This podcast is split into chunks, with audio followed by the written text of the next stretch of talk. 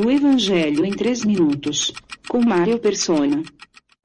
Quem lê o início do capítulo 12 do Evangelho de João tem a impressão de que Jesus está ali apenas com Lázaro, Maria e Marta. Mas o versículo 4 revela que tinha muito mais gente na casa.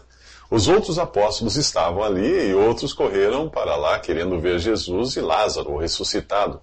Mesmo assim, os primeiros versículos representam uma espécie de ilha de tranquilidade, comunhão e adoração, da qual participam apenas Jesus, Lázaro, Marta e Maria. Em redor há um mundo de indiferença e interesses escusos, como é escuso o interesse de Judas pelo perfume que Maria derrama nos pés de Jesus. Por que não se vendeu esse bálsamo por trezentos denários e não se deu aos pobres? reclama Judas.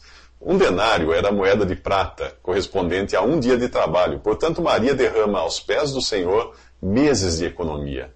Mas Judas, que em poucos dias irá trair o seu mestre por um décimo desse valor, acha um desperdício. Aparentemente, Judas retruca por uma boa causa: dar o dinheiro aos pobres. E é aí que mora o perigo. Toda mentira diabólica tem sempre um fundo de verdade. Ouvi dizer que veneno de rato é 99% milho e 1% estricnina. O veneno mortal é muito pouco, mas suficiente para não ser notado em meio à quase totalidade de alimento real. No capítulo 3 de 2 Timóteo, Paulo alerta para os falsos pregadores dos últimos dias. Como Judas, eles têm aparência de piedade e são gananciosos, ou seja, adoram dinheiro. Sua especialidade é atrair mulheres levadas por várias concupiscências. Concupiscência não é um desejo por coisas más, mas um desejo extremo por qualquer coisa inclusive coisas lícitas, como saúde, dinheiro e felicidade no amor. Maria age corretamente ao gastar o que tinha de valor com Jesus.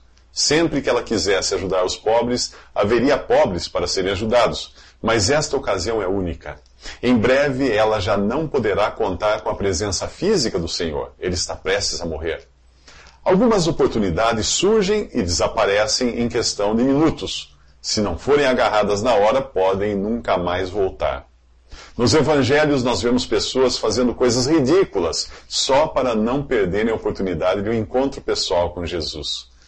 Com o baixinho Zaqueu foi assim. Ele era um homem rico e importante e não deu a mínima para o que os outros podiam pensar dele. Subiu numa árvore só para ver Jesus passar. E você estaria disposto agora mesmo a fazer como Maria e entregar o que tem de mais precioso a Jesus? Sua vida, por exemplo? Estaria pronto a enfrentar o desprezo de amigos e familiares para receber o Salvador, como fez Zaqueu? Então agarre esta oportunidade agora. E creia agora mesmo no Salvador que morreu por você. Nos próximos três minutos veremos o que acontece com quem não agarra uma oportunidade assim. Visite 3minutos.net. Dúvidas? Visite respondi.com.br.